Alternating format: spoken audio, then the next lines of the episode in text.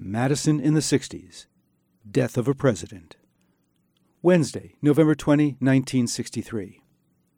President John F. Kennedy begins his last full day in the White House sending a Western Union telegram to UW President Fred Harvey Harrington. Kennedy congratulates Dr. Harry Waisman and his colleagues at the UW Orthopedic Children's Hospital on that afternoon's dedication of the Joseph P. Kennedy Jr. Memorial Libraries, funded in part by a quarter million dollar grant from the Family Foundation. Kennedy, whose sister Rosemary had developmental disabilities and suffered a botched lobotomy in 1941, salutes Waisman on his efforts to, quote, conquer the vast field of mental retardation and its attendant problems. In a six hour visit that afternoon, Senator Edward M. Kennedy and brother in law R. Sargent Shriver, the Peace Corps director, tour the laboratories, attend a scientific symposium, and hold a dedicatory luncheon at the Memorial Union. Thursday, November 21st. On President Kennedy's last full day alive, testimony before the State Industrial Commission reinforces the reason for the summer's March on Washington for Jobs and Freedom. Out of a combined workforce of 7,600, the nine largest local companies here have only 47 black workers. Friday, November 22nd. Humid, with a chance of rain. Madison wakes to find the president's political trip to Texas is front page news. Large crowds, but some catcalls in Houston and San Antonio, with Dallas on tap for today. Around 11:30 a.m., about 800 festive Badger boosters board a special 20-car Milwaukee Road train bound for Minneapolis and the UW Minnesota football game. 11 months after their thrilling Rose Bowl loss, Milt Bruhn's boys hope to salvage a disappointing season by at least keeping Paul Bunyan's axe. In downtown Dallas, two Madison men see President Kennedy in his last few minutes alive. Lieutenant Bruce Kepke, UW 1963, returning to Madison for a month's leave after officer training in Oklahoma, has enough time before his train to watch the motorcade. He finds a good spot on the curb and waits. George Holmes, vice president of the family's tire company, is wrapping up a week long business trip. He watches the motorcade from a nearby storefront. About 12:25 p.m., Kepke is 15 feet from the first family. Everybody's clapping, the president is waving. Then they go two more blocks and veer off to the right, toward the book depository building and the grassy knoll. Holmes's meeting breaks for lunch at a restaurant in a shopping center near Parkland Hospital. At 12:29, three pops. They sound like firecrackers. Kepke doesn't think that much about it and starts walking to the train station a few blocks past the plaza.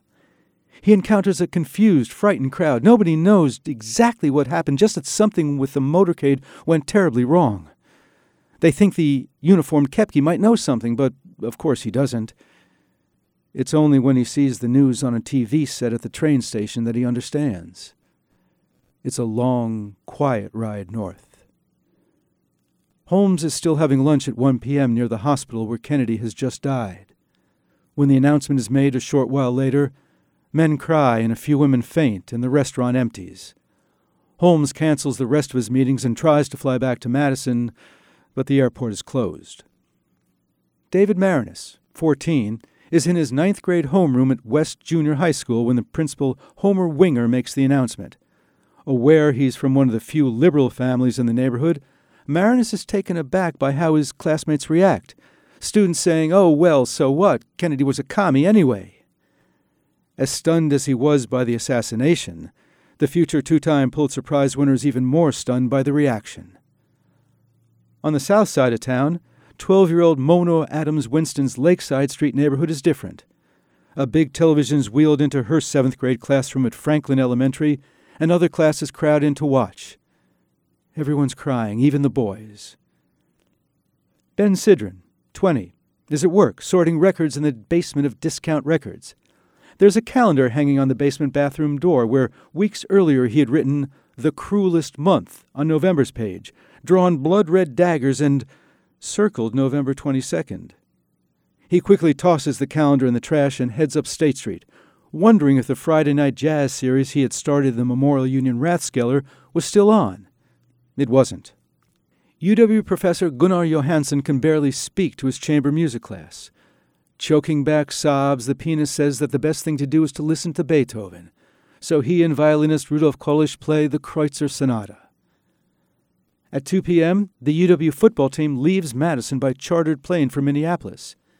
UW President Harrington wants the game postponed or canceled, but Minnesota regents say it should be played, quote, because of President Kennedy's deep interest in physical fitness and athletics.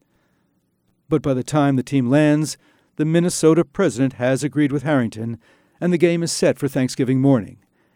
Harrington announces that all weekend classes and social activities are canceled, and that some classes will also be off either Monday or Tuesday, but not for the whole day. By late afternoon, at least four campus religious centers have conducted special prayer and morning services, with three more planned for the weekend and Monday. The Rathskeller is crowded but quiet. There's only a hushed murmur as people jam the main aisle and watch TV. In the Capitol Rotunda, Owen Rierson is causing trouble again. The 24 year old is out on bail from his September arrest for disrupting a demonstration after the bombing deaths of four black girls in a Birmingham church Sunday school. Now Rierson loudly celebrates the assassination as, quote, a miracle for the white race. Wearing a swastika armband and giving the Nazi salute, Rierson tries to distribute racist and anti Semitic literature before he's again arrested for disorderly conduct. By evening, a hard rain is falling. Saturday, November 23rd. William D. Bensley, 18, son of Dane County Judge William Bensley, and five fellow freshmen at Whitewater State College suddenly decide to drive to Washington for the November 24th funeral. They don't even tell their parents.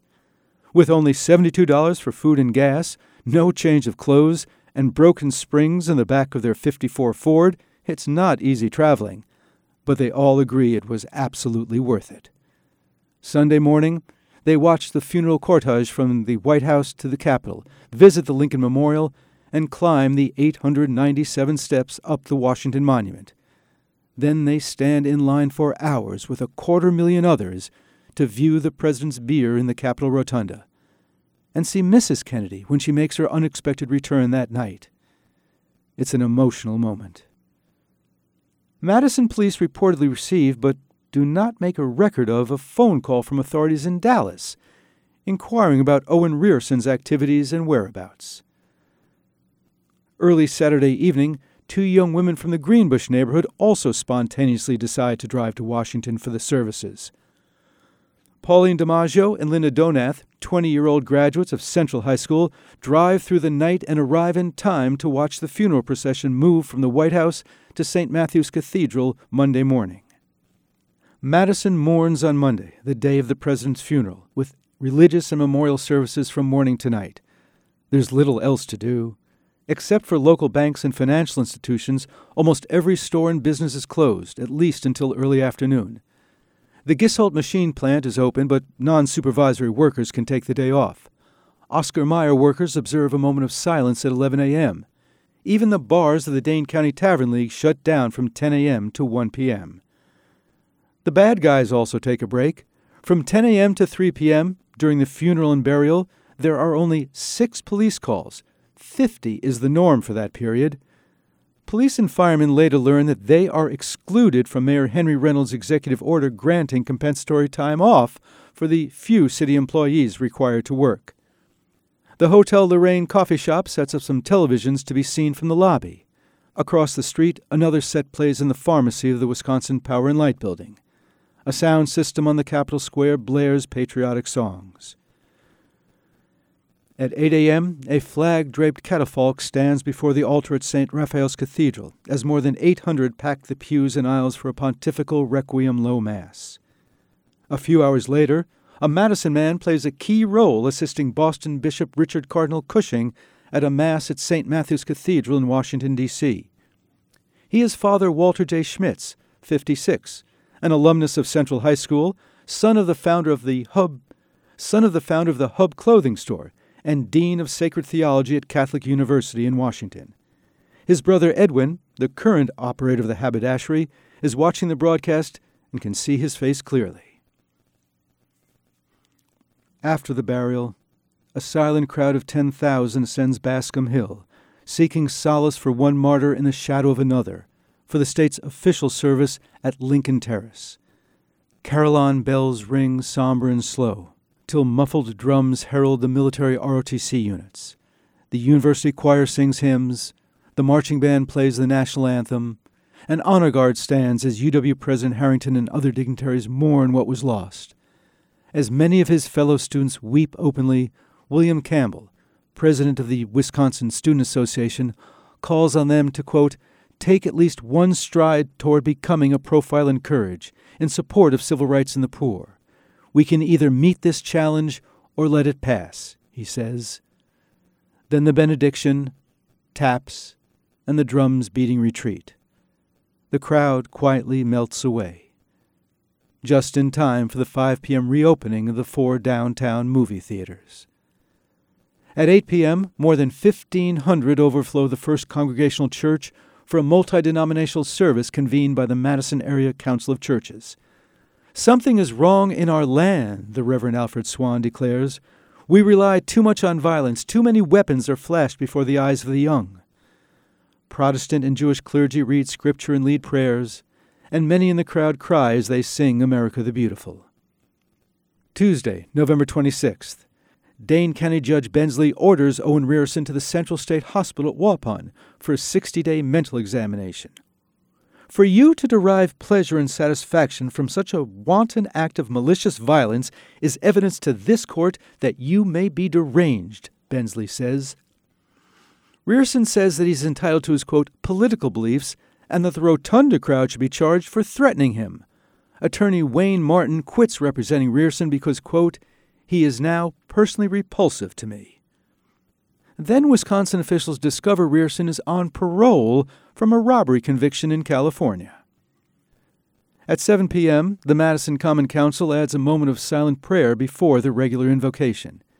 It's the meeting at which the Mayor's Commission on Human Rights introduces its Equal Opportunities Ordinance.